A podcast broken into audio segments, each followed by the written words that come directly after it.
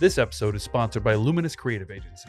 Headquartered in downtown Providence, Luminous works with businesses and organizations to enhance their marketing efforts by developing high quality creative content such as video, ad campaigns, design, branding, and more. You can learn more by visiting luminous.agency. That's L U M I N O U S dot agency.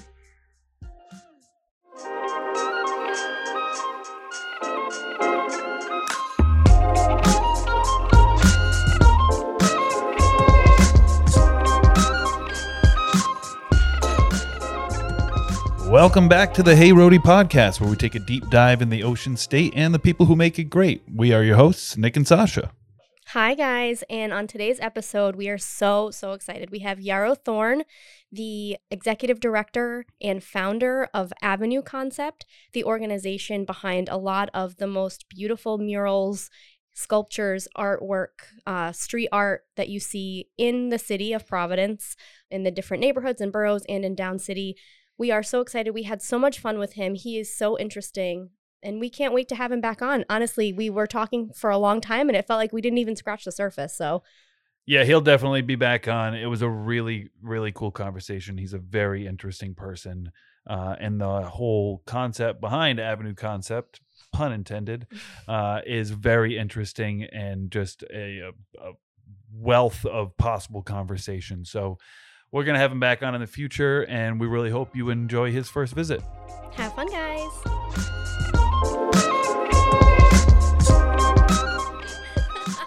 no, but we, um, so I know from doing, so I did some research, obviously. Um, I was really excited to have you on. Like I said um, before we started recording, I, I, over the pandemic, I had the chance to really like dive into the city that I lived in and I got to experience the art and I got to understand like how did this beautiful mural get put here? Like how did this happen? And so through that sort of research I found out about Avenue Concept which we'll get, you know, we'll we'll talk about a little bit, but you're not originally from Rhode Island. You're originally from Mass. I am. I'm from Northampton, Mass. Okay. And what like made you decide to come here? Initially, I came here for school. Mhm. For I went to RISD, and um, I was really interested in design. Uh, both my parents are architects and teachers, and I was very dyslexic growing up. So the idea of uh, not going down a conventional line with normal education and really trying to find a way to be outside the box more, and RISD could really help solve some of those challenges for me. Um, so I came here, but I ultimately left. I, I left after a year and a half. You did? I did. Oh my god, where did you go? Um, I got a medical leave. I gave myself mono twice from stress. Oh And- no. I didn't Um, know that was possible. You can do that? You can actually. I didn't know it either. Um, I wish it was because of other reasons, but um, it wasn't. But um, you know, I think as a dyslexic person, you know, you spend your entire life coming up with ways to solve, you know, everyday challenges. You know, it takes you an hour and a half to read a paper, one page in a paperback back book.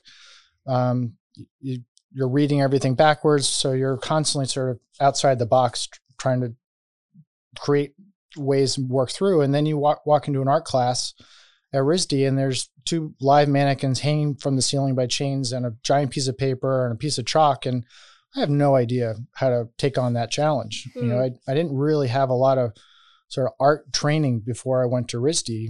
I had a lot of pr- uh, problem solving and sort of, you know, I'd done glass blowing, I'd done boat building, I did needlework and, you know, anything and everything I could get my hands on because of my parents were both artists and designers and we, a lot of friends were just constantly and doing all this different stuff. You know, I had a master of all of these different skill sets, but I never really mastered any of them. Mm. So I came to RISD, got totally overwhelmed. And then, you know, when I went into my major in sophomore year, you know, my approach to being at RISD was, you know, why am I going to read an elect an elect textbook about glass blowing and about all the the ways that it connects with people when I can just go down the glass department and watch, you know, Chihuly or some glass person, you know, do this amazing stuff. Yeah. And at the time, it was really frowned upon. You know, it was you have to read the textbooks, you have to do this, you can't cross the different departments and majors, and it just stressed me out. I mean, hmm. I literally wasn't sleeping. I, you know, had a lot of sort of things. So I ended up leaving, and um, at the time, my dad took some time off and we traveled a little bit together. And then I came back and I started a car business and I, I built Volkswagens and Audis and sort of customized cars. And but it was a way for me to help people solve problems. Mm. And at the time, you know, one of my first jobs was working in a mechanic shop, and um, but I always liked automobiles. I liked mechanical things. I liked sort of things that you could touch and interact with, and I really liked to connect with people, and I, that was a common ground. Mm. So I sort of had this car business. And Rhode Island was a great place for me to come back to. I also deep down wanted to figure out how to connect the water and the ocean with my life. Mm. And Rhode Island was a way for me to do that. Um, it was a, also a more affordable city. Uh, and it allowed me to do something I would, wouldn't be able to do otherwise. So I ultimately came back to, Ris- to Rhode Island um, and ran my business here for, you know, over 10 years and then uh, sold it and then went back to school and finished my degree oh, um, at RISD. at RISD. okay. So RISD gives you 10 years to go back to school without reapplying. That was going to be my next question. Like, Yeah. did you just make it under the wire on that one? I did. That was a, a in- interesting sort of challenge, I guess. You sort of they gave you ten years to come back. I think most people come back after a year, taking a sabbatical or mm-hmm. something else. And I came back after nine and three quarters, and I don't think the school had ever done that before. So you know, my you have to follow your original degree. And when I first started, you have to take a drafting class, like pen and paper.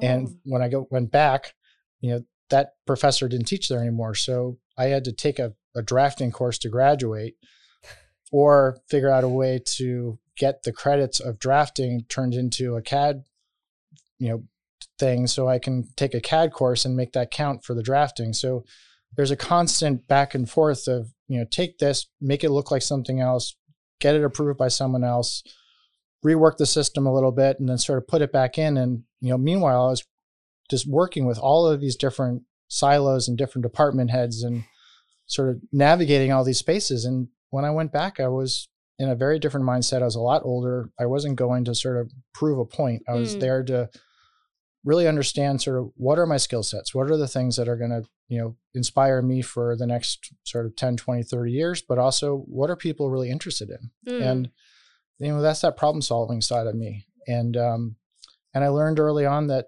you know risd didn't have a public art program but they had a lot of community challenges. They wanted to find a, a way to to get the students to work interdepartment wise but also how to connect with their immediate neighborhoods Mm. so i started risd art walls which is a public art program and sort of the, that's a you know the- A little foreshadowing. on yeah sorry i went way overboard No, i do that's that a lot so No, I like that. sorry no, about I have a I have a quick question. If Yeah. um, just because I feel, and we've talked about this before actually about how when you start when you go to college, you're Hmm. usually young. You're usually right at like you're f- not at home for the first time. You're on your own for the first time, and it's a really kind of a, an awful time period to like be given all this responsibility classes uh, a lot of times college kids have to start paying bills working a job managing your time um, at 18 years old deciding like what eventually you might do for a living so do you feel like when you took because basically you left RISD and you had a whole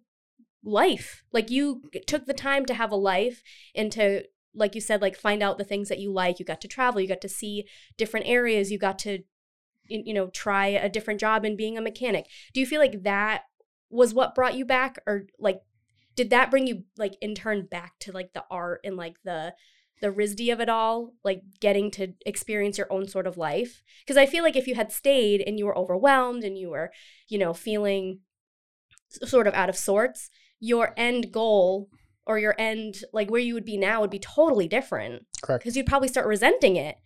Um, so I'm wondering, like, if you feel like taking that time was kind of what brought you back. or like, or to also address that, like, was there a specific thing that happened that made you say, "I'm going to sell this company and go back to RISD"? Mm, that, that that's kind of what I was getting. I could not formulate that question. Sorry. Go ahead. no, I think it's all all valid points. I mean, I think you know,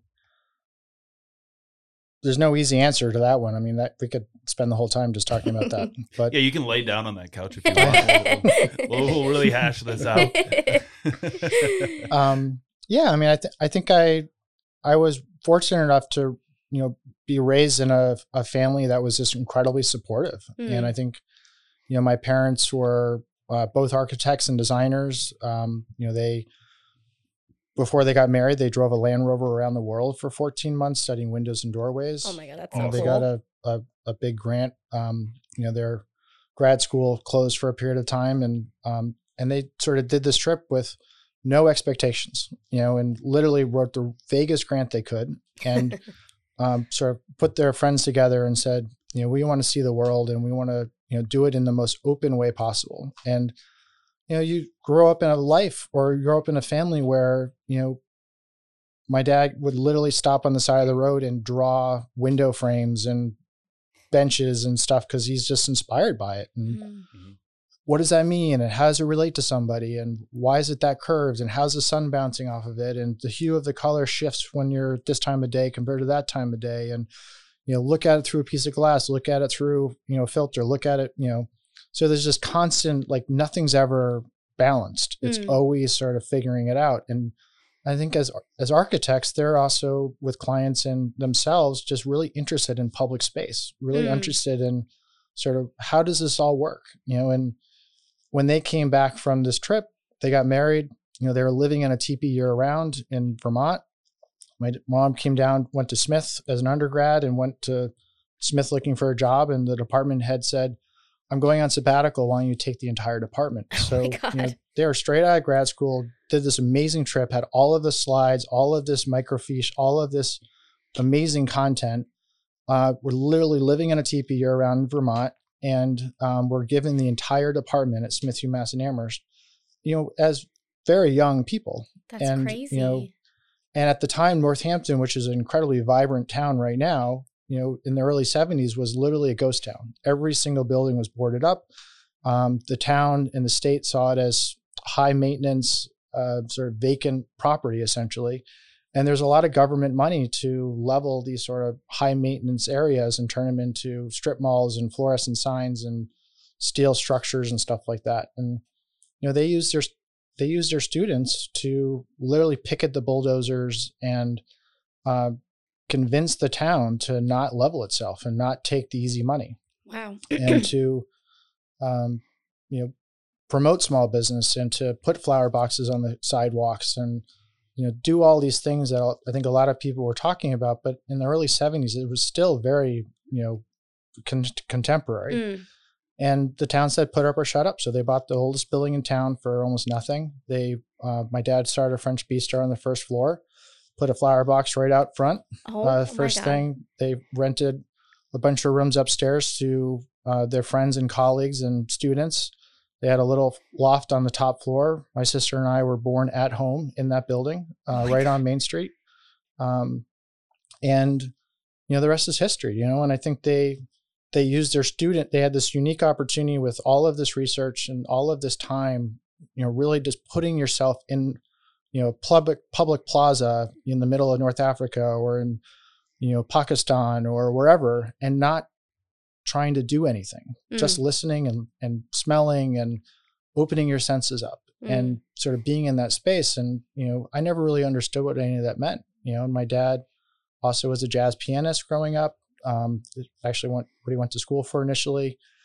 He ended up later on starting a jazz club which you know every night musicians would be in our house and my dad would be playing late night piano and it's how i went to bed every night. And Mm. um, and that jazz club was called the avenue you know so you know it's for me i've always struggled with this you know sort of how to put all these pieces together. And i think you know when i left rhode island i never really understood the city or the state in any real capacity. I was just overwhelmed. Mm. and i think when i started this business and i had a lot of other sort of things that we'll get into at another time um, but I, I really wanted to find a work-life balance that was really important to me. And deep down, I had a, I knew I had a love for the sea, and I knew had a love for sort of finding more balance. And I felt that Mm. Rhode Island was a, a solution, but not really knowing what that was. And um, so I ended up coming back, and you know, I had no regrets. One thing that I love that I because you know obviously I I did some research and but again the reason why we're doing this podcast is because you can read an article about someone but you don't really know the person or like the experiences they lived through and it feels like all like I, Nick said it earlier like it's all little like foreshadowing things like Mhm. the way your parents um you know helped make this town that was going to turn into basically a strip mall keep its integrity and keep the community alive and and how now the avenue concept is doing that and how it took them i don't know it just it's crazy how things happen like that and how Yeah. you would never again why i'm so happy that we're doing this is like getting to know you as a person creates such a different view and like appreciation for the things that you're doing um and the art and the community that you're building and i, I it's just so cool Yeah, I mean, uh, sorry i'm gushing now No, it's good. the whole thing kind of hits me on like every level because like I have a very similar experience not with my parents but like just personally um with uh you know I hated school. Uh, I don't know how you felt about school in general. Like high school, I, I just hated it. I couldn't. I, I think we talked about this on a, a podcast already, but I couldn't stand it. So when I I got out of high school, I said I'm going straight into work. I worked for two or three years. I like managed a warehouse. I worked at CVS warehouse, and I just was miserable.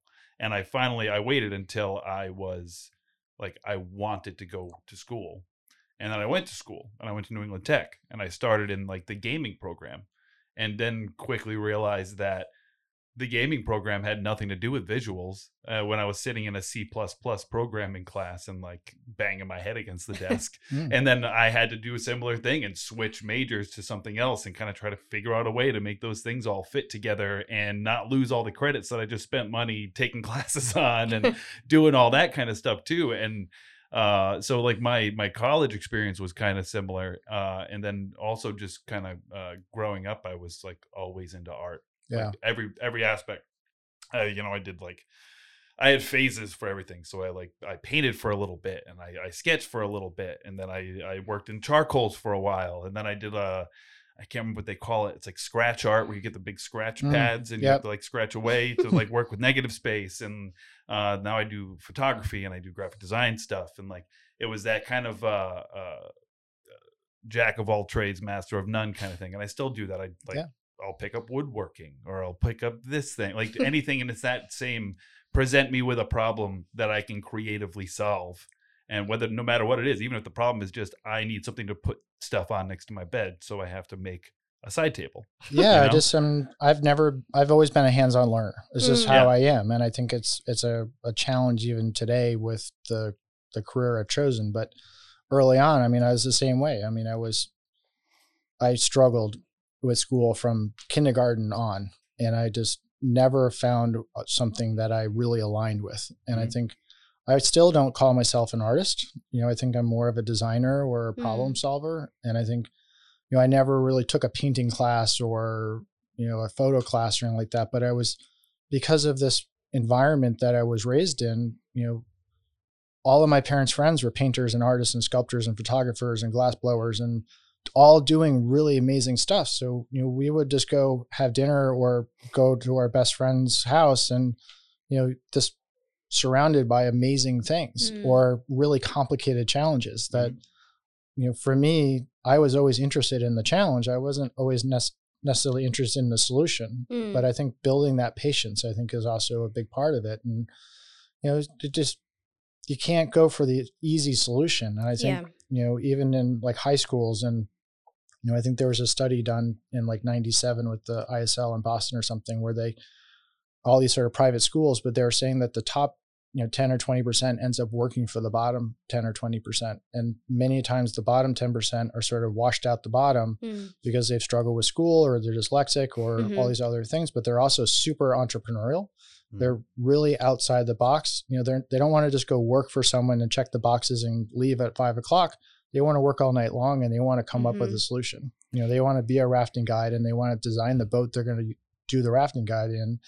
And they're not they're also more open to risk. You know Mm. they'll they'll de- dive off the deep end you know realizing they're going to bounce off the bottom but through the process they're going to redesign the bottom of the pool so that doesn't happen anymore Mm. you know and that's a very different approach to how to take on some of these parts and pieces and i never knew it but i think that's a lot of who i am and i think i'm I had this sort of unique skill set that I still don't really know how to value or appreciate. And Mm. every day I wake up and just so luck happy to be, you know, in a place like Rhode Island, but also doing something that I'm passionate about. But I'm also petrified every day, yeah. and I I love that. Yeah, and I think too, um, like you said, growing up being dyslexic, I feel like it wasn't until like pretty recently that that was a conversation that people were like open to having, and there wasn't such a stigma about it, and there wasn't, you know, um, I I would feel that growing up dyslexic in a time when people aren't really talking about it, you might feel like stupid or less than or like why am I not getting this? Why is this not making sense to me? Because you don't have like the tools to understand like okay, like my brain just sees things slightly different. And I mean, I don't know, like you said, you were able to harvest that sort of like, you know, challenge and and problem solve from it, which I think is really cool. And like you said, I think um, a lot of people who who grew up because I mean, I you know, when I went to high school, I remember um and and this I I mean, I'm celebrating what is it? Two I graduated in 2009. So whatever that math is. And even then like if you had a learning disability of any sort, it was like, "Oh no, like i have to i have to take a special class like i have to do this and it was always kind of a Yeah, like somehow having a learning disability makes you dumb. Yeah. because you learn differently. yeah and and there's like this stigma about it and it's like you know thank i'm i'm so happy that you were able to take those challenges and and uh, ultimately find a really good path for yourself and i and i guess maybe part of it is you i'm i'm, I'm gonna speak for you hopefully that's okay and you can t- correct me if i'm wrong you probably got like motivated from that like i'm not un- I, these all these things don't make sense to me or like this word looks different than it looks to other people. How am i going to fix this and how am i going to like make this work? And that ended up again foreshadowing for for everything else like you were able to take those challenges and like really create something cool out of it and i think that's like that's so awesome. That's Well, thank awesome. you. it's just so cool. It's Well, so, it's- such a compliment. I mean, I feel like you- I've never thought of it that way, honestly. And it, the fact that you're here telling me this stuff, it's like clicking in my head too. I'm like, Yeah. wow, I never really related to that way, but it makes a lot of sense. You know, and I think, you know, my whole life people have been telling me you can't do this and that's Mm. impossible. So deep down, I'm like, I'm going to prove you wrong. i I'm got gonna, this because you're telling me this is impossible. I'm not going to go the easy route. I'm going to go the hard route. You know, Mhm. and and it's a story of my life on many levels. You know, from my what I do now as a career, but also personal hobbies and and everything I'm sort of personally interested in. I'm just you know I'm always interested in sort of the the hard road um, because I I because you know you can and you can and you know from trial and error you can even if it's like you said the the result isn't what's important to you. It's like the the challenge getting there and working through those challenges. And clearly time and time again you've proven to yourself and to anybody who's doubted you that you can make it to the other side. Whether the other side means like complete success or it means oh we still have working to do but it's more clear now. Like you've made it you know you've gotten there which is like awesome. Like so cool. Yeah, and I mean, mentioning uh, you had brought up like the bottom ten percent uh, kind of idea, and part of that is I think that those people in high school or in elementary school or in any of the learning process didn't have the same uh, kind of journey as everybody else did, and when they got out of school, their entire time as a, a young person uh, was spent finding creative ways to problem solve for something in a system that wasn't designed for them. So when they came out of that system, they already had that kind of drive to do these things differently or to think about things differently, look at it in a different way. Whereas as soon as you take somebody out of a like a rigid structured system for whom it works, Correct. uh, they step out into chaos and, and are just kind of their head starts Ah. Yeah. so it takes there's a little more of like a, a learning curve for uh, some people who like the system was perfect for when they first come out and they realize like the for lack of a better word the real world is just chaos.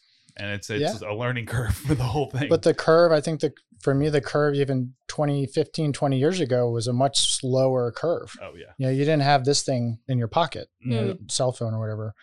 You know, even in in the first round of college, I mean, there was, you know, how do you take a keyboard, you know, that's this big, you know, that has a whole alphabet and put it on something that you can hold in your hand? Mm. Yeah. You know, that doesn't exist. That was a huge fundamental design challenge that, you know, the world was trying to figure out, you know, and you know the idea of you know you have an idea and you want to sort of self promote that was before you know myspace and facebook and twitter and social media and all of these other parts and pieces and you know, there's only one or two trajectories that you could go down and if you wanted to do something different you couldn't raise money you couldn't find a community you know you could do that but it would take 10 to 15 years. You can do it now in two days Hmm. or less. You can do a post and out of nowhere and you know you can get a national following. But at the same time everyone's attention span is going faster and faster and faster and faster. So when cities and communities were designed around a pace that was 10 15 20 years and now the population is shifting every you know 6 months Mhm. sort of how does that connect you know Mm. how does that work you know Yeah, that whole idea of like the uh doing the same thing over and over and over again um and they get the same results and they did that for a long time. Every like local government, federal government, whatever you're doing organization and now yeah, especially younger people, like really like when I say younger people, I mean anybody like under 45, 50. Mm. Like that the whole like uh you know middle generation right now there's a kind of a a run of folks that don't necessarily want to immediately settle down in one place and they'll take a job for four years and then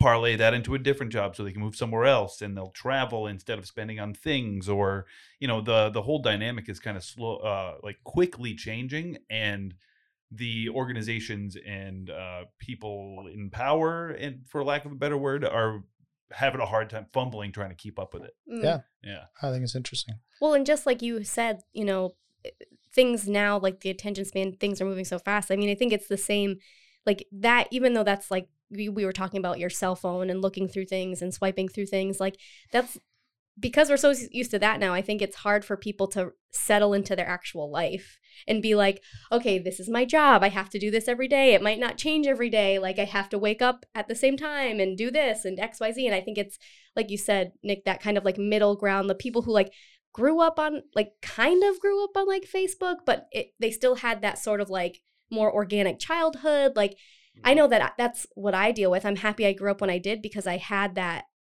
when I was, you know, a teenager, we didn't have a phone.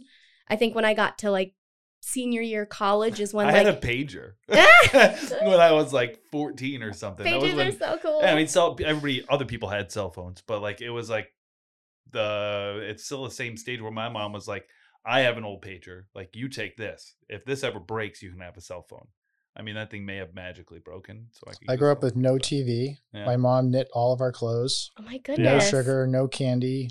Wow. Like as natural as you could ever get. If we were really good on Sunday after Mhm. the week, my parents we would rent a TV and watch Nova and oh get my god. take out whole wheat pizza.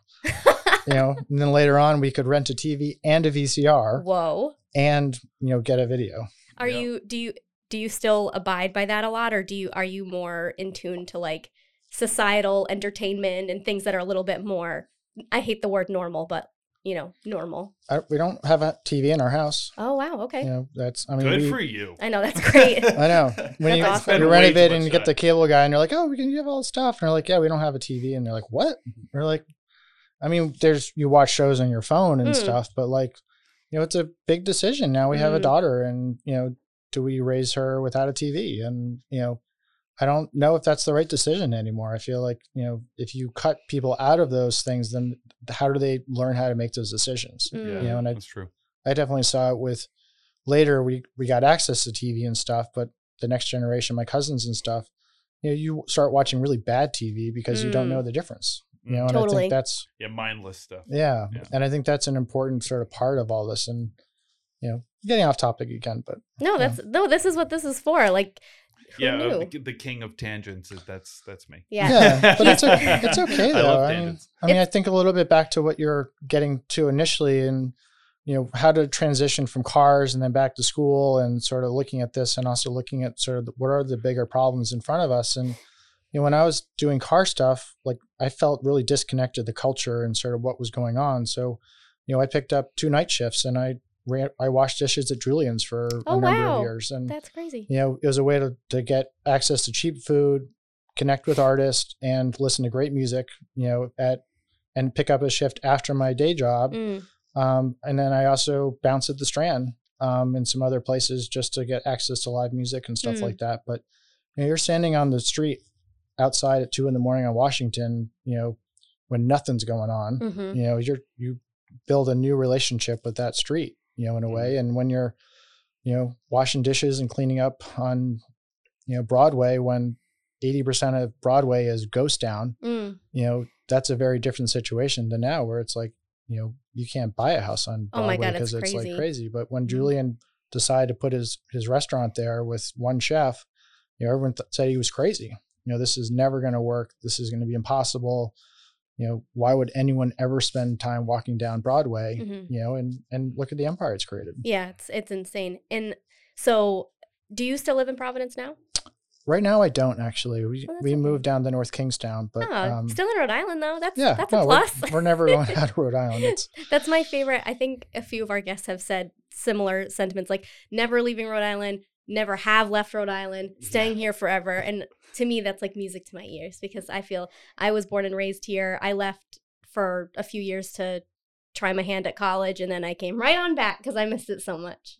mm, Yeah, I mean, I'm all for uh, anybody wanting to uh, stay in a place that they love being. I mean, uh, I, I'm also all for traveling and Yeah. checking out other places. I like the idea of, and I still want to do more traveling. Uh, and I love being here. I didn't when I was a kid, obviously, because nobody loves where they are when they're a kid. Everything's everything's quote unquote boring when you're, when you're a kid. Stupid. That's But uh. I like the idea of like traveling and settling down in the like actually seeing where other pla- what other places are Mhm. like, and then you know the place that you decide to stay. You stayed there because you wanted to, Yeah. rather than just because that was where you happened to be. totally. Uh, which I feel like I don't want to like. Th- I, I'm a big on throwing out percentages for no freaking reason, but like um, I feel like a good percentage of people just end up staying where they are because that's where they are. They went to high school there, then Mm. they they went to college, and then they met somebody, and then you're in a relationship, and then you get a job, and then you buy a house because that's how life works, and then now you're in that place, and then somebody's asked you why you stayed here, and you're like, well, you know, it's where I happen to be. Yeah. so, I mean, there's different different ways people look at things, but But look at Providence as a city, though. I mean, most people think of Providence as Providence proper, but Mm. Providence has 15 wards and 25 neighborhoods. If Mhm. you go to most of those wards and neighborhoods, most of them speak their own languages, have their own food, their own culture, their own music, and they're all siloed. You know, and they all have this amazing depth depth of stories and traditions and all of these parts and pieces. And you know, that was a big part of wanting to start the avenue here in Providence. Is you know, yes, we're doing a lot of work downtown, but you know, deep down, you know, and where we started was the neighborhoods, Mm. and you know, we really wanted to find a way to, you know, anyone from any of the different wards, you know, you should be able to walk around your city, not just one area of it, and have things to connect with. And totally. you know, there's a long history of creative effort that's been going on all the way back to the founding of Rhode Island and Providence, and you know, even the what Gorham did with monuments and with you know casting and you know smuggling artists in from Europe to be able to do castings and then designing and developing that technology, which at the heart of it was on Elmwood, which is Mm. now one of the you know sort of toughest neighborhoods. For a while, was one of the most vibrant and where most of the money was. You know, so there's a long history of the population moving around the city and state. And I think it's really interesting to sort of watch and look at that. And it's still moving. You know, Yeah. and I think Yep. that's some of the challenges with, you know, public art, not just in Providence or Rhode Island, but other cities that have the same challenges. They've invested in huge monuments and huge sort of sculptures and stuff that now have less value and less relevance to the communities that they are. And they don't have the budget or the ability to move them. Mm. So, sort of, how do you? What's you don't go from huge permanent sculptures to pop up ephemeral stuff, but you know, based on a population shift or attention spans getting shorter, maybe it doesn't matter if it's there for hundred years or, or it's there for six months. Mm. If the public is walks by it every day and is posting it on their phone and telling stories and driving conversation in the schools, sort of all those parts and pieces, and sort of where are those different parts? What are those strings to pull and and how do you navigate that you know Mm. and it starts by asking a question and giving yourself time to listen and to really learn as much as possible before you sort of move forward and you know that's a skill set that it's it's sort of a lost art Now, I know obviously we're, you know, we're talking a lot about our, our personal like lives and our journeys and stuff. I do really quick want to just ask cuz I'm just dying to know from from the man himself, why, what, how the journey of starting Avenue Concept. Well, that's I was gonna just veer us back and say like, okay, so back at RISD, you did the the wall art. What did you what was it Uh, called again? raw RISD art walls. RISD art walls. So Mhm. what led from there to I that feels like a close line to Mm. Avenue Concept. So what led from there to kind of kicking off Avenue Concept? Do you want the long or short version?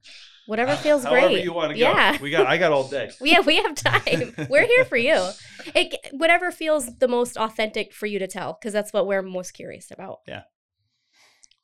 Um, yeah, so I think for me, the you know understanding those challenges, how to break the silos down a little bit. I think I learned a lot from RISD Art Walls. Um, at the time, I was at RISD, and I really wanted to do something different. I wanted because I was very entrepreneurial. I really wanted to sort of figure out how to write a business plan around working in the public spaces. And RISD couldn't.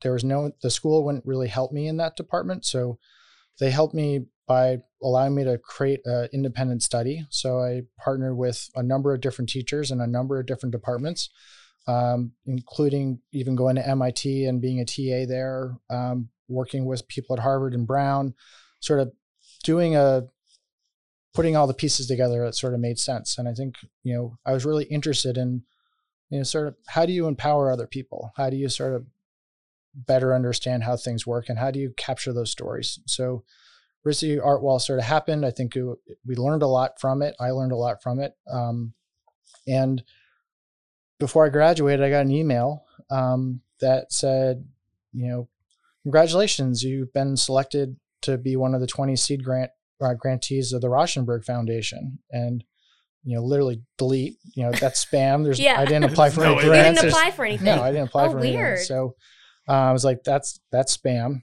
Um, and then a week later, I got a phone call, and they said, you know, are you Yarrow Thorne? And I said, yeah. And they said, well, I'm the executive director of the Rauschenberg Foundation.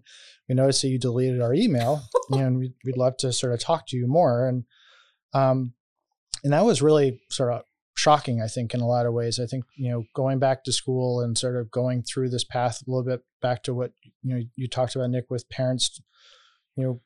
I think there was a, an interest in not going down the entrepreneurial route again, but to um, sort of go into more structured career path. And, um, but all of a sudden you get this sort of acknowledgement from a mass, a really Mm. big foundation that's, you know, has a long history of, you know, supporting an artist like the Rauschenberg. that you didn't even Yeah. apply for.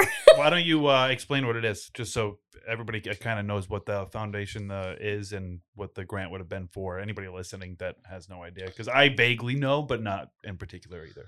Yeah, so Robert Rauschenberg was a really big contemporary artist, you know, at his time, and that was around the Pollocks and the, you know, when all this amazing, the world was really into contemporary art, really, really far out there. You stack a ton of cars in a parking lot and sort of have a big conversation about it. Hmm. And the Robert Rauschenberg Foundation, you know, like many artists, you know, when he passed away and even before he passed away, they created a foundation to make sure that the stories of his life would continue to be there forever. You know, and it's managing a big art collection that's worth millions and millions and millions of dollars. Um, and it's traveling around the world, it's in museums, it's in collections, all this other stuff. And, you know, and just to put it on public record, I am not speaking on behalf of the Rauschenberg Foundation or or anyone like that. Yeah. Uh, this is all my interpretation based on meetings and stuff like that. But my understanding is that the the Rauschenberg family, um, at some point, the younger generation said that we really want to find a way to support like-minded organizations or people within our our country or or na- internationally that really align with the original beliefs and thoughts of what Robert Rauschenberg was doing when he first started his career. And that was really stepping outside the box, doing something really different. Um, so there was sort of a fraction that happened within the, the family and the foundation. And the end result was they created this sort of separate fund that was uh, really set up in place to do something different. And um, I think the original idea, which was what uh, myself was part of the original seed group, is they secretly went out. They well, they acknowledged they were identified 20 different cities in the country. Um, they secretly went out there, found advisors, people they worked with, sort of asked who are who and what are doing interesting things. Sort of who are the the people we should be talking to. Who is sort of doing stuff. And they asked those people to nominate three or four or 10 people or whatever. And then they went back and they, as a board, they went through and reviewed all of this stuff. And then they selected out of the entire country 20 ideas or 20 people that they thought were really doing something unique. Mm. Um, and the intention was to sort of come out of left field and to give them a grant with no uh, restrictions or guidelines, totally unrestricted, um, and to do it for multiple years. So you had the ability to sort of try something and fail and experiment and get you know more funding the next year and then even another year for three Mm. years. So, and I think that's the intention was to sort of have this you know crazy email that showed up and said you know this is going to happen. I don't think they anticipated that. Everyone thought it was spam. Yeah. So they they had to do the follow up and call and sort of backtrack a little bit. But you know, even after that, they were still like, you know, do we want to do this? Like this doesn't make a lot of sense.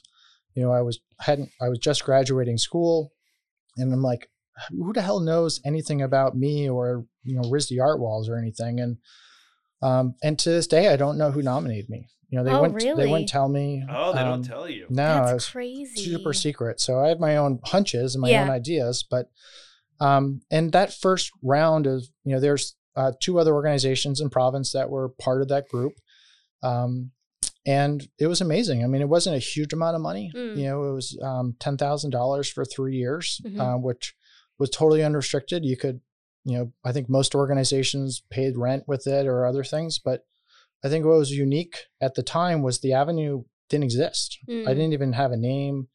You know, I had this idea that I did at RISD and I had a working relationship, you know, with the city or Providence because I had done this sort of independent study, you know, working with Lynne McCormack in arts and culture or sort of working with the graffiti task force or sort of spending a lot of time in sort of bars and restaurants and working at, you know, Julian's and stuff like that. So Mhm. I had this sort of feeling and an idea, and I had this support from this amazing organization, um, but no idea how to sort of connect the dots. And um, my entrepreneurial side, and against sort of family and, and other people, um, I really felt that there was a need for a public art program in Providence. And and it wasn't necessarily about public art. I think it was more about really trying to understand how do you take public space, add art and design, and drive a conversation. Hmm. And you know, for me, it was it was never about the art or design. It was about creating these avenues, finding this sort of space between where you know town officials or you know community leaders and building owners and artists can sort of have a middle ground. And Mm. you know, in mo- most cases, you know, an artist can't get paid on net 60 you know they they can't pay up front they don't have insurance they don't have all the stuff that you know a, a union dot or someone would have but and they don't necessarily have the bandwidth to sort of do all the research and everything else that someone else would have when you get a, a huge city contract or something. Mhm. so there has to be a middle ground. And i think in a city like providence you know not just for the arts but also for culinary and theater and all this other stuff you know that communication wasn't happening. And there was you know there was sort of this hit or miss. And i and i couldn't put my finger on it. I couldn't understand it. Everyone i talked to you know would sort of give examples of you know from hip hop culture to a theater play or anything in between uh, and i just was really fascinated in that and i think i felt that there was something that needed to happen so i sort of talked to my chief advisor at the time which i worked at RISD with dorothy boson um, uh, every friend every person i could get my talk to was sort of like does this make sense and Mm. ultimately, you know, just decided to use the Rauschenberg um, and to start the Avenue concept. So how long has the Avenue concept been like an organization? Well, the Avenue concept started in 2012 when I graduated RISD. So we're, you know, the idea is nine years old. Wow. But the reality is that the organization didn't become a nonprofit until 2016. So we're only four years old as a nonprofit. Mm. And I think in in many ways you have to sort of gut check yourself that because I think a lot of people feel are aligning ourselves with much bigger institutions that have been around for 20 or 30 years. You sort of look at the scale, you look at the the level of projects that we're doing it.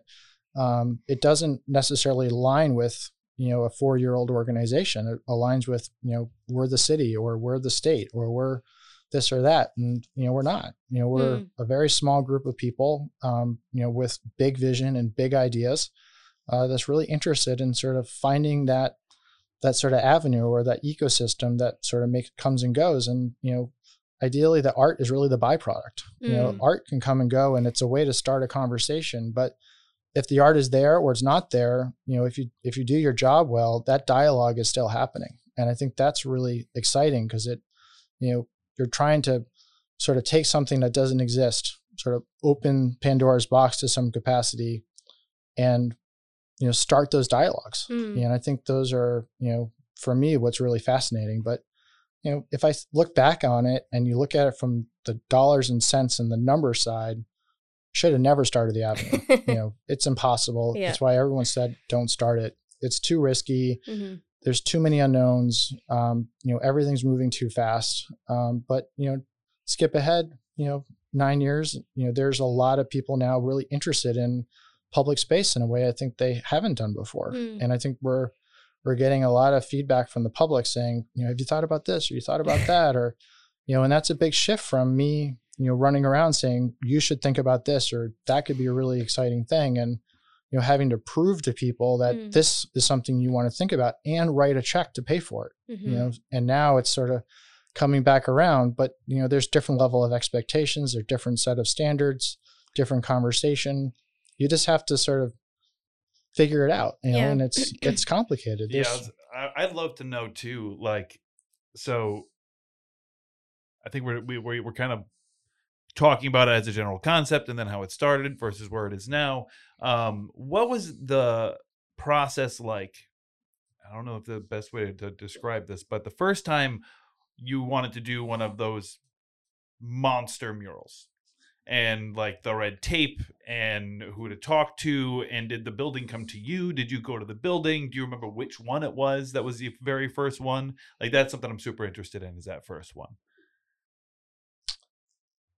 Uh, I, yeah, I mean, I know every single one. It's you know we have over 200 installations, you know, in nine years. Um, you know, with so every first one you do, you know, is like huge, but it's Yeah. you know in scope to the next one. Like you know, our first big mural was, or my first big mural was the underpass uh, going into Olneyville on Westminster Street, which was you know essentially a wall of concrete that's 10 feet high and 40 feet across and Mm. you know was literally getting tagged every single night you know was a mural at one point um you know and it took three years of meetings to Wow. you know because that's owned by dot it's managed by the city of Providence it has dpw you know all of these different sort of city departments no one really wants to take ownership or responsibility.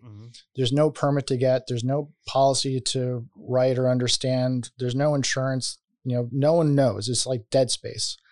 Um and i was just really fascinated by it. And people were like why the hell are you putting so much energy into this? Like you know it's literally just a concrete wall that's getting vandalized every single night and it's a huge negative infa- influence. And that was just that personal challenge. I mean it was Mm. it was down the street from where i lived. You know it was i always was really interested in you know Olneyville as a community at large. You know there's a lot of history of manufacturing and, and industry there but there's a huge creative sector and you know sort of a long history of, of creative people living and, and working and doing stuff um, and understanding the sort of pathways and stuff like that. So and i was interested in the next you know i wanted to do i, want, I wanted to build a relationship with dot initially which was at the time the hardest relationship that i could figure out because you know DOT owns there's a lot of roads in Mm. Providence, you know, and there's a lot of underpasses and stuff that you know. I thought if I could build a relationship and show a proof of concept that we could then turn all of those underpasses and other things into urban parks that could Mm. be a haven for all of the arts and things that the city might not like, but could also be a really interesting sort of conversation now with people. And it Mm. could turn into a skate park. It could turn into a graffiti alleyway. It could turn into, you know, urban farm. It could, you know, all these other parts and pieces. And, but there's a lot of real estate that literally has zero value Mm. and cost, you know, city and state a lot. And no one really understood why you would want to do that. So you know, by doing that one, we we got permission, we got all the paperwork done. We sort of did it as a pathway, you know, which I was really interested, which I was personally fascinated is across the street, which we didn't have the contract or the agreement to do. There was a really cool b-boy mural that was painted, Hmm. and it was um, the intention was to to do the DOT. Don't tell anyone. This isn't public, right? Um, and we would at the same time restore the mural across the street, sort of without permission. Mm. Um, and as soon as we started touching up the the mural that was painted of, of b boys and girls, literally people would stop their car on the road, get out of the car, and say, "What are you doing? Don't touch, don't ruin that mural. This is such an important part of our culture." And I said, "No, we're actually restoring it. You know. And Mm. by the way, do you know who painted it? Can you you know introduce us because the city didn't know. You know, no one knew. You know, there were some old signs and stuff on it. You know, and long story short, after ten days of doing this mural stuff, in the end, we met the original people that painted the mural Wow. in middle school. oh my They- god! Oh wow. We're now 35 years old, and they all came back, Wow. and we got to meet them with the artist. That's awesome. and- You know, it turns out that you know they were part of a middle school that doesn't exist anymore. They were part of a um, a community a youth group called uh, Arts in the Square, which was in Olneyville, Mm. and they you know got some money and stuff and they they're all b-boys and girls and they took uh, polaroid shots of themselves posing and then they painted each other on on the underpass as sort of a way to add art into the neighborhood. Way back in the day everyone forgot everything Mm. um, but the community really loved the sort of story and they really connected with it but no one knew how to maintain it. It was sort of lost art and you know through the process of doing it you know the neighborhood really responded thought that we were rolling over it and then we actually ended up restoring it we didn't know you know like we worked with a, at the time i was also running an urban skate park and we had a, a hip hop workshop at the avenue we had dj classes and also supported a number of local b-boy and, and uh, b-boy groups and stuff so we actually worked with them because we didn't know who the dancers were and we Mm. really wanted to put names on them. Mhm. So uh, we sort of went into the neighborhoods and these sort of b-boy groups and said, "Who are the elders? Like, can we a find who did these things, what their real names were?" We couldn't at the time, so we we thought we'd sort of replicate it. But then through this process, we actually met all these people, Wow, found their original names, and put all their new names back on the mural, that is so cool. which was really cool. that is awesome. I mean, I wish I recorded all that, Mm. you know. And at the time, the Avenue, like it Should've was been making a me. I know, about totally. I mean, it was it was an amazing, you know, set of scenarios. But it, it's so empowering to just Mm. Literally be on the street. You're like sweeping up broken bottles, and they're just standing there, just working with the artist, finding something that's going to be inspirational. You do something else that's across the street, and it's not a huge wall. It's you know 40 feet across and eight feet high. It's now totally destroyed because of the construction on 195. Um, but for me, that was, and that's the stuff I love. You know, and I want to get back to it. You know, I as for the bigger stuff, which I think you're asking for before, I can sort of well, I, go I down guess, that road too. I know I like that too, but the you I think you answered my question on that one because it was really that first because when you tell people like oh we're gonna work uh, we're gonna we're kind of starting a company or it becomes a nonprofit but it would have just been a company to begin with correct and you're saying like oh well we're gonna work with community arts and we're gonna try to get like you know murals and local artists up on walls and like that fight with the DOT or with you know the city of Providence or figuring out we just talk to people like for interviews and we're like trying to get in touch with one person and we don't know who to talk to and then it takes us 20 minutes of uh, talking to one person who then sends you to another person who sends you to another. like that's convoluted so i had to imagine i mean now it must be a little bit more straightforward it has to still be convoluted because it's red tape on red tape but um learning that process from the beginning of like oh i have to deal with the government and and 95 different people with Mm. uh different responsibilities and nobody wants to take responsibility and like that's really interesting i think Yeah, I mean, it, for me, it goes back to this le- dyslexic days in school and stuff, you know, Mm. and it's a lot easier to say no than it is to Mm. say yes, Yeah. you know, and not because you're not supportive, but it's, you know, if you say yes, then you have to answer a lot of questions. If you say no, then, you know, usually it stops, you know, Mm. and, and with me, unfortunately, when you say no to me, you it doesn't you know, stop. it doesn't stop, Yeah. you know, and there's a, and at the time in the early stages, you know, we because I had the Rauschenberg, you know, which is not a huge amount of money, honestly, but it was a lot of for me the the value of that Rauschenberg was not the dollars, it was the name. And it was Mm. how to leverage as an entrepreneur the name of Robert Rauschenberg and his life's mission Mm. to sort of how do you use that to leverage you know the dollars you have and to build partners you know Mhm. so you know we were doing all sorts of stuff like at that time cluck was a small farm shop on broadway that was getting you know evicted essentially you know and there's a lot of news and press and stuff so we you know put cluck as a community partner on the mural you know Oh, and wow.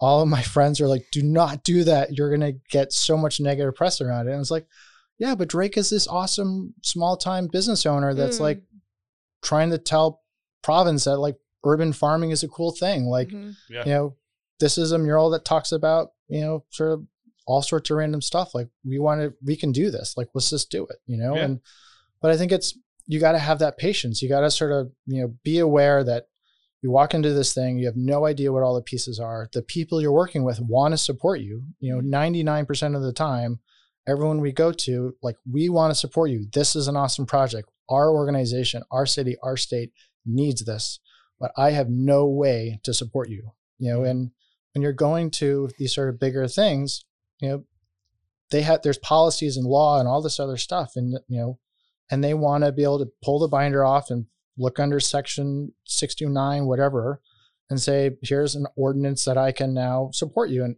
dedicate dollars to or align insurance to or whatever you know and and at the time th- none of that existed Hmm. so Yeah. you know i had at the time i was writing a lot of that policy for the city and state based on sort of their interests you know and it wasn't about conflict of interest or pushing and pulling because a lot of people had done this before me. You know, Bob Rizzo did convergence in the early early to late 90s and he put 100 sculptures in downtown Providence every year and across the state. You know, Monumenta was in Newport and they put sculptures that are now, you know, artists you would never be able to touch with a 10 yard stick. You know, they brought them to Newport and, you know, put them all over the state. You know, there's a lot of people that have been doing this before me, Mm. you know, but I think what's different is, you know, we're trying to do it for not just one installation, we're trying to do it for multiples. And we want to go down the hard road. We don't want to go take a lot of quick steps. You know, we can do it through a pop up or, or sort of a, a community demonstration. But once we do something, we want to be, we know we're going to come back in six months, a year, five years, whatever. And we want to start where we finished. We don't want to rewrite the policy again. Mm. And I think, you know, right now, you know, we now have a signed MOU with the city of Providence. So we have actual easements with, you know, city council and all these people. And, you know, they've been incredibly supportive the entire time throughout this process. They didn't have a way to support us because it just didn't exist. Mm. But now, you know, the city has its own public art program. It's starting to think about, you know, how to sort of fund projects like this. And and I can't take the credit for any of that stuff. I mean, I think the public can sort of come up with their own conclusions, but you know, I think it's really fascinating time and I'm you know, there's a lot of unknowns that are still out there, and I'm just, you know, excited to be a part of it. Yeah, the um I don't know when the phrase or the moniker was coined the creative capital for Providence. Do you know how long ago that was? I want to say it was like 93, 95. So it's been around for a while, and I always felt like so before I knew I became aware of Avenue Concept when um we did a the the Who to Watch, and we Hmm. had you guys on the Who to Watch, and this was like becoming part of this company is like where like my Rhode Island Hmm. knowledge comes from. You know, everybody that grows up here thinks that like, oh, I know everything about the state, and then you actually get involved in something like this, and you're like, oh, No, I don't. um, but uh, I, before I knew anything about uh, you folks, the murals to me, I was always surprised that they went up, and how like not even just that they went up, but how big there were, how many there were, how diverse in like content they were, um, and in my head, it always felt like putting, you know, they them putting their money where their mouth was saying like they like to use the phrase creative capital and it looks good for for uh, advertising and for drawing people in uh, but actually having like the visual representation of it because you can go to like boston and there is some graffiti and there's some murals and stuff but nothing like what we have here Mm. uh, and it feels like the city putting its money where its mouth is for a better for a lack of a better phrase um, and being able to come into the capital city and on the highway you can see a bunch of them you know Mm. so it was always very impressive to me that it got done and i think they were incredible so Yeah, thank you. I mean, I think the for me the murals were a big gamble at the time. I mean, I think we started with the idea that sculptures would sort of be the way to, to do it, and you know, even with plantings and things like that. And we had the, you know, we got involved with the construction of Kennedy Plaza and the circular projects and that kind of things, and really helped solve a planning challenge. But Yeah. we also knew from other cities and other researchers that a lot of other places start with murals because it's uh, in many ways more ephemeral. You're sort of dealing with a you know a wall that you can paint and that can come down or not, but it's you're not like casting bronze or Mm. doing Mhm. footings and stuff like that. So but it's a huge gamble. You know, I think this, you know, there was a unique time in 2014, you know, I think even back to 2013 when, you know, there was the First Works Festival, you know, that was sort of a continuation of Sound Session and other things. There, the the mayor, you know, was just being elected at the time, and his campaign was really about, you know, a South by Southwest type, you know, festival in Providence, which I think was was a good idea. Mm. Um, and you know they wanted to figure out how to do that. You know, and there was a gap year where First Works Festival didn't actually happen. They didn't, for whatever reason, funding or other things. So I sort of said, "Well, you're going to do all this stuff as a gap year." I was on the committee, um, sort of thinking about this stuff. I just started the Avenue. I've been running a skate park in downtown Providence called the Avenue Sandwich, where we sort of activated the rink as a way to bring creative energy downtown. And we had a thousand, you know, kids of all ages skateboarding and b-boys and graffiti and uh, all sorts of fun stuff and we wanted to scale it up but at the, at the same time the avenue was really focused inside we had a lot of um, gallery shows and sort of youth workshops and stuff and then i was able to connect with um, and find some core seed funders uh, outside of the rauschenberg and that gave us a lot more flexibility um, someone you know some core people that sort of gave us unrestricted dollars in many ways so we knew that the city wanted to do this big art festival. We knew that there was going to be some sort of a little bit unknowns, eh, but we had all this research and we wanted to sort of go for it. And um, at the same time, I got a phone call from a person, Nick Platzer from Vienna, actually one day, and randomly called my office. I randomly picked up, and he said, "I, you know, grew up in Providence. I went to classical high school. I now run this gallery, Vienna, um, and I want to bring some of the artists that I work with in in Boston, in uh, Europe. I want to bring them back to Providence. You know, can you help me sort of do some walls?" And I said, "Yes, we would love to do that. Um, no idea how to do that."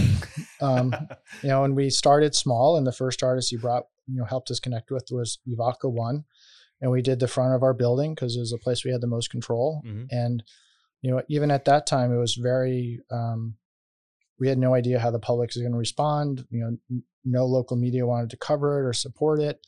You know, it was a sort of underground thing, and you know that artist and Nick. Um, we were able to bring him here because he was on his way to Art Basel um, in Wynwood, where he did a huge installation. And then the following month, he went down to the Dominican Republic and they started a huge art festival where they went to a fishing village, brought all of these uh, sort of artists together to paint murals on uh, families' houses and stuff in the DR to tell their personal stories. Um, and it was this amazing cycle where sort of I was able to connect with Nick, this artist, do this amazing mural on our on our building, which is only 14 feet by you know 20 feet, but still good scale and size. Um, and then literally go to Wynwood, which everyone uses as a proof of a model for like success, and then for him to go straight to the DR and do like this unbelievable project um, was just awesome. So that we went the next year and said, "You're going to do this art festival and stuff. Great. So let's,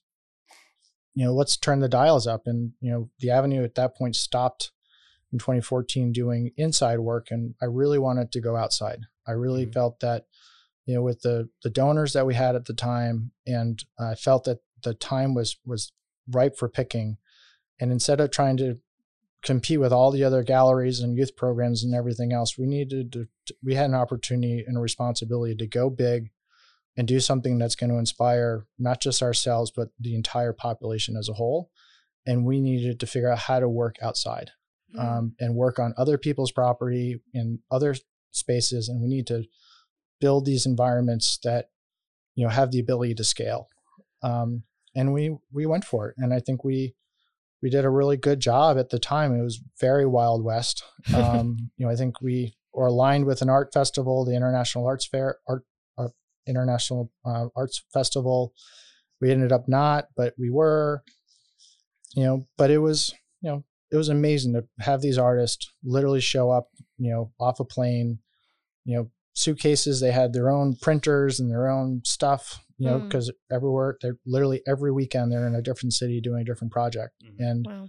to watch these walls come alive in literally 10 days, mm. you know, was just amazing. Yeah. Um, and right then and there, you just, you know, we have to figure out how to do this. Mm. Um, and, and do it in a way that's responsible. You know, and I think that, you know, the art itself is, is just awe inspiring. And for many years, I mean, we thought those pieces were going the intention was that they would only be up for a year or two because they're a proof of concept and mm. we want to be able to come back and sort of take on the bigger thing and and ultimately you know it just scaled and now people look at some of those art pieces i feel like like that original Olneyville like b-boy like don't touch that like if anything were to yeah. happen to any of those bigger pieces from that time period i feel like everyone would be i mean i even remember this is like not even i don't know how long it was there i don't i'm not super familiar with the logistics of it, but even the the beautiful like sparrow painting on Tiny Bar. Mm. That I mean, Tiny Bar was open for like a year, so that wasn't even around that long. And you ended up the Avenue Concept put a new piece, which is absolutely gorgeous. But before they knew a new piece was going up, everyone was like, "No, don't touch the art!" like, no, we love that. So like, I mean, I'm gonna do like a full circle sort of thing because we love to do that here. Um, starting with like the Rochambeau. Uh, I'm, I'm saying that Rauschenberg. Sorry, Rochambeau. I'm thinking of Hope Street. I know, um, but starting with that, like it feels like you kind of said like, oh, I got this grant and I didn't really have have like a idea what to do with it, but it feels like they believed in not necessarily like your concept, but in like you as a person and as a creative and a problem solver.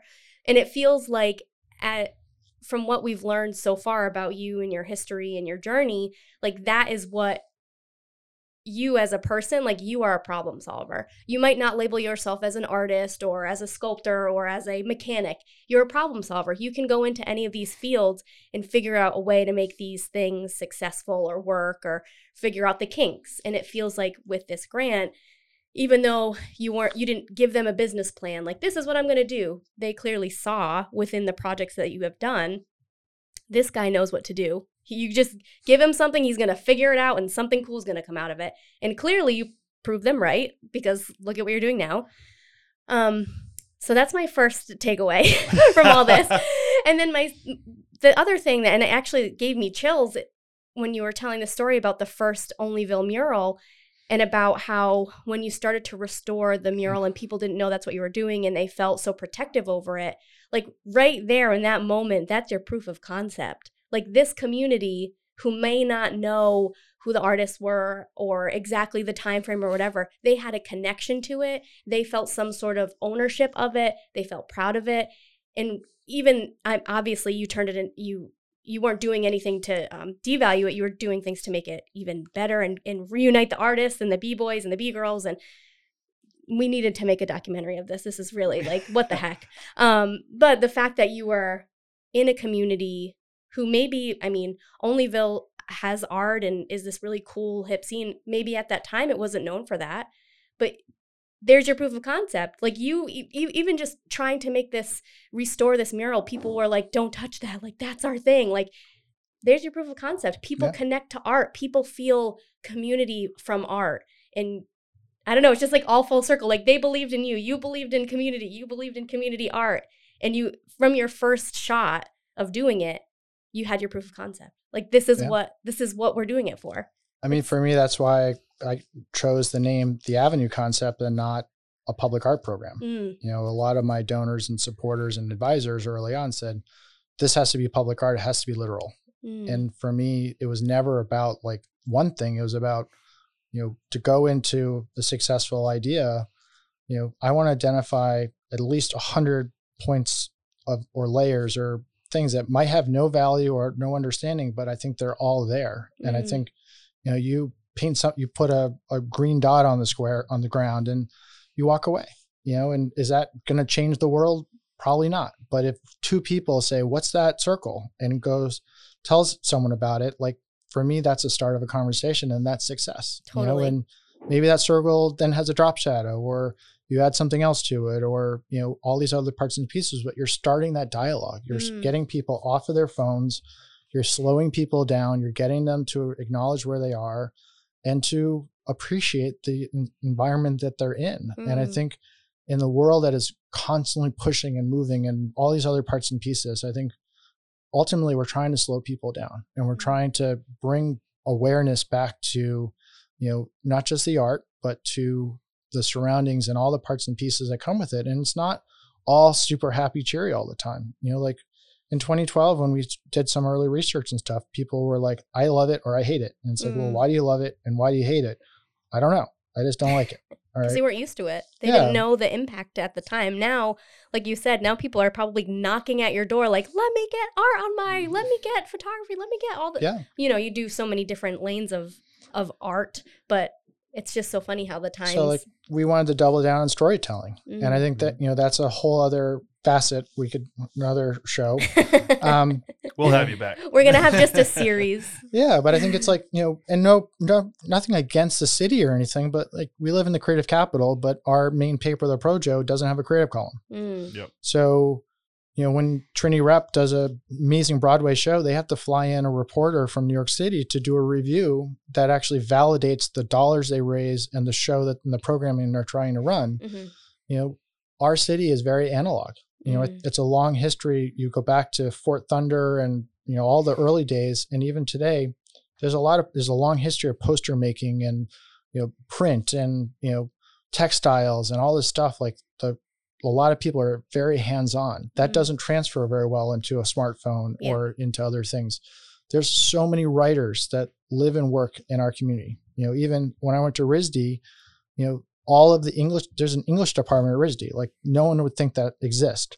And if you talk to all of those English teachers, they all love to write because they're love language. Mm. But RISD didn't have a journal or a paper that all of those English teachers would love to talk about the exhibits in the museum or this, you know, their students that are coming from all the different departments are coming into the English department, which is the only solo.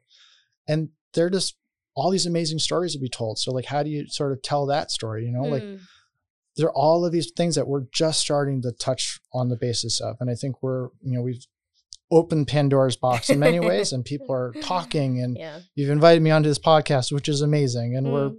Going back into history and stuff, which is so fun. But it's like at some point we gotta the hard part is filtering that. You Mm. know, Yeah. and, and we have to we can't say yes to everything as much as Mhm. I want to say yes to everything as a founder in ED. The organization is not me anymore. Mm. We have a board, we have staff, we have a lot of obligations for salaries and healthcare and all the parts and pieces that go into it. And you know, we can't do everything, but unless there's a huge amount of money, but even with a lot of money, it just makes more challenges. So Mm.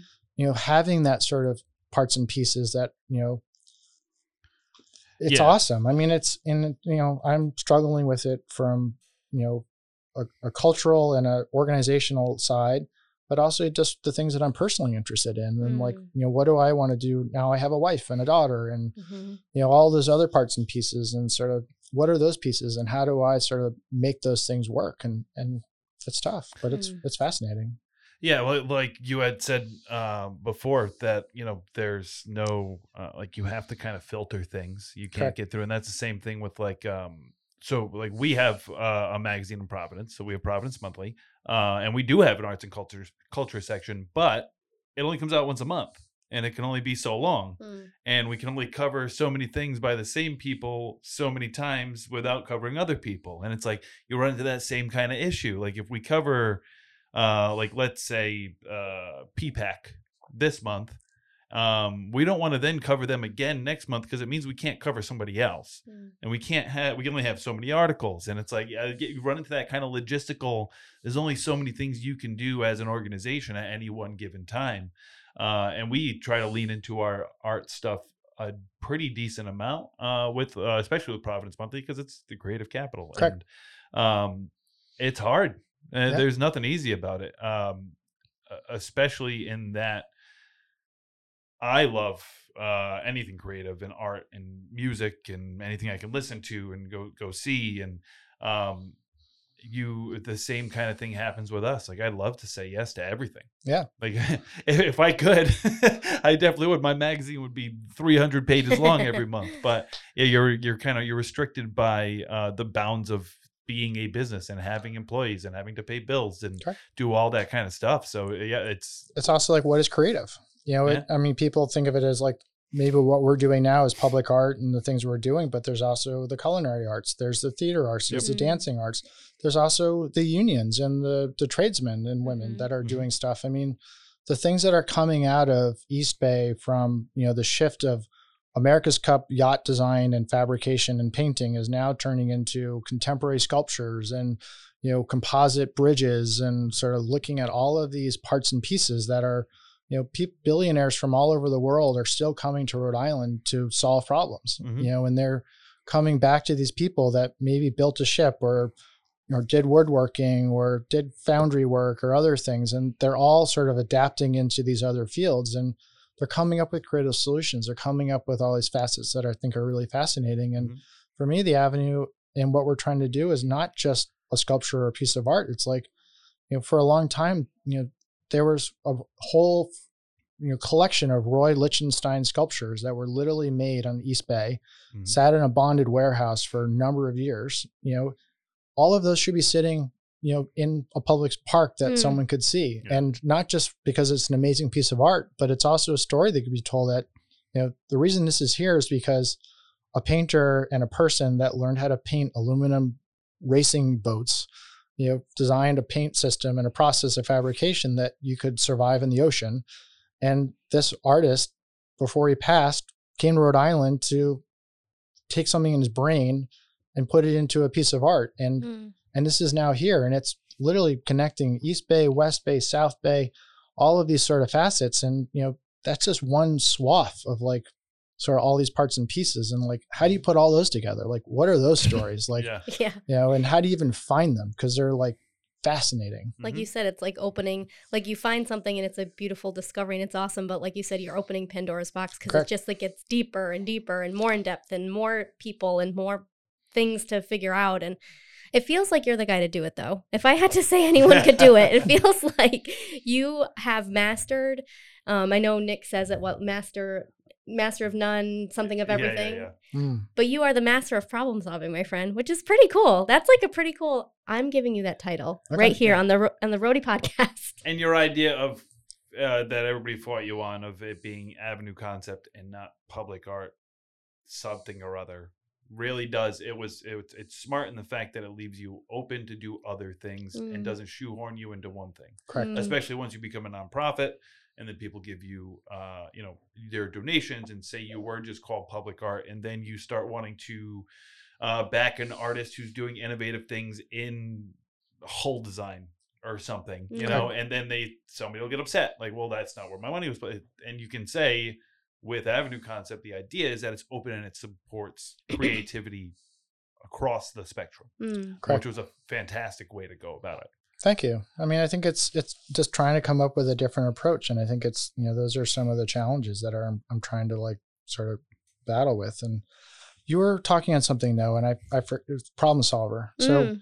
I think one one thing that I'm not a master of, or I'm learning how to be a master of, and maybe with your followers can help me with this, but you know the organization now is you know as a to be a legal nonprofit, you have to be supported by the public Mm. you know and you can put an amazing piece of art or you can do something that starts a conversation but you need to show you know that you can that the community at large is supporting you you know through all sorts of parts and pieces but also making you know donations you know Mm. and we don't need huge amounts of money but we do need we are still a small nonprofit Yeah. we are not 20 or 30 years old with an institution or a big endowment or you know government contracts or anything Mm. else we're still you know beating the bushes and you know starting you know having those small conversations with people and you know you know help us help us survive as an organization you know What is the best way for someone to donate? Is it is there a place online? Is it what is the best way? yeah our best place is to go to our website and sign up for the newsletter Mm. um, you know it's a great way to just learn about what's going on with the avenue concept Mhm. um, it's a way you know with some writing some pictures we have a donate page we have a, a pretty active membership uh, platform uh, that people can make any number of donations. Um, but I'm also really interested in hearing from people. You know, if Mm. you have an idea or you know there's a, a place or you know something around your community that you think would make a big impact like you know reach out and tell me about it you know Mm. and, and let's have that conversation i had a amazing conversation this morning with someone that just said you know i want to find a way to inspire my community or my neighborhood to think outside the box Mm. you know how do we do that you know and i don't know but i, I but we're gonna try to solve Happy that problem. yeah, yeah. you know, I want to I want to start that conversation, but Mm. you know, it, it has to come back to budget. It has to come back to managing expectations. It's not just me anymore running around doing, you know, what I think is going to work and sort of trying to figure those pieces out. You know, there's a lot more at stake right now, and that's a lot of responsibility. That's you know, sort of understanding how to manage that is is really complicated. Mm. Yeah, and I like uh, what they say: end on a call to action, right? Mm. So uh, I like the idea of uh, ending on that the um, kind of call to action that you are a nonprofit uh, and that you are supported by the general public. Uh, best place to do that is through your website. So that's the avenueconcept.org, correct? Uh, I'm assuming you are all on uh, uh, social media as well as it the Avenue Concept on everything. Uh, Facebook is the Avenue Concept, and Instagram and Twitter is Avenue PVD. Avenue PVD. And your social accounts are anyone who doesn't already follow them, they are the most inspiring. I feel like anytime you have a question about any of the pieces, you, whoever runs your social media is always very knowledgeable, gets back to you really quickly. And if you're someone who's not from Providence, if you live in Narragansett or uh, Warwick, whatever, and you're interested in like taking a tour of all the art, follow their Instagram. You can see all the coolest things, the colors that pop out at you that you're interested in, and you can, you know, mark the page. And it's very, um, it's super easy to navigate, and it makes the experience awesome. Um, We have a new app too now that's free. So Oh, you cool. can go to your Apple store or, you know, Google sites and just the Avenue Concept walking tour. And it's a free tour. Um, you can do it on your desktop. You can open your phone and walk around the streets and it will guide you around. It will also kind of give you hidden secrets from a video interview or a detail around a mural. Um, we also have some, we're starting to develop like a field guide for teachers and um, really starting to put some questions out there as well. Mm. Sort of like, you're standing at this wall, but did you notice, you know, that the building to the right was the first custom house in all of the country? Or were you Mm. realizing that the difference of gradation of brick color from this building to that building, you know, so there's a lot of other parts and pieces. We also, I also do private walking tours. So you know, we also for families, for schools, you know, um, next Monday we have 40 students coming to the Avenue and I'm doing a graffiti workshop with them. And then we're going to do a, a 30 minute walking tour of Upper South Providence. or Wow. looking at urban space and so what can art do to inspire the next generation? Mm. And you have like uh, uh on your website like some kind of calendar of those events and programs. Would that be under your programs tab on your on your website? We don't now because we we um, we're still working on the program side. Mm. I think Gotcha. that's sort of the bottom line. I, you know, we've for the last nine years we've really been working on this proof of concept. We wanted to, to sort of test the waters. If we build it, will people come? Now we're in this. You know, we've transitioned from you know not just building it. Now we need to you know show that people want to come, and Yeah. we're we're here to listen and to make some decisions. You know, we have another ten years to plan. Yeah. Uh, we need to sort of better understand, you know, what does the public want? What are the interests? You know, I want to go into the neighborhoods and I want to sort of go back into the, you know, the underpasses and stuff and go deep into the community. But we also don't want to assume anything. Sort of Mm. like, what are the communities at large? What are they interested in? What are the stories that we're not hearing? And you know, how do we make those connections? Yeah, and I'm Um, assuming you do at right now when you're going to be doing those things, um, like things with students or or walking tours. Those get posted on your social media, Yes. so people that's a good way to find out. It's kind of just to follow you on Instagram or Facebook and Yep. kind of just keep up and and uh, follow you there. yeah, if anyone's interested in a walking tour, or if they're a teacher or a person, uh, just reach out to us. Hello at theavenueconcept.org or myself, Yarrow at theavenueconcept.org. And I'd be happy to, you know, figure that out. Awesome. Well, where I have to say that this was such a wonderful experience for me, being someone who loves the art around the city and who has known about the Avenue concept for a while, but not really I, I never really obviously knew about you, right? Because we said like you can't learn about someone and about their heart and their mind and their story through, you know, an article. So I'm so thankful that you came and you gave us your time. And I can't wait for the next episode where we can talk even more about Yeah, I was gonna say, and I, I, I don't want it to feel like I'm cutting this off, but I could continue to talk about this kind of stuff for like six hours Forever. Uh, so we're just gonna have to, whether you want to or not, we're gonna drag you back on You're here coming at some back. point, and, uh, Yeah. and we'll keep doing this. Yeah, talk about sailing and boats and Yeah, we didn't even get to touch on that. to touch oh that, my yes. God. Yeah, absolutely. So we'll have you back on. Thank you for coming on. Thank you. This was wonderful. Thanks. Bye, guys. Awesome. Thanks, everybody.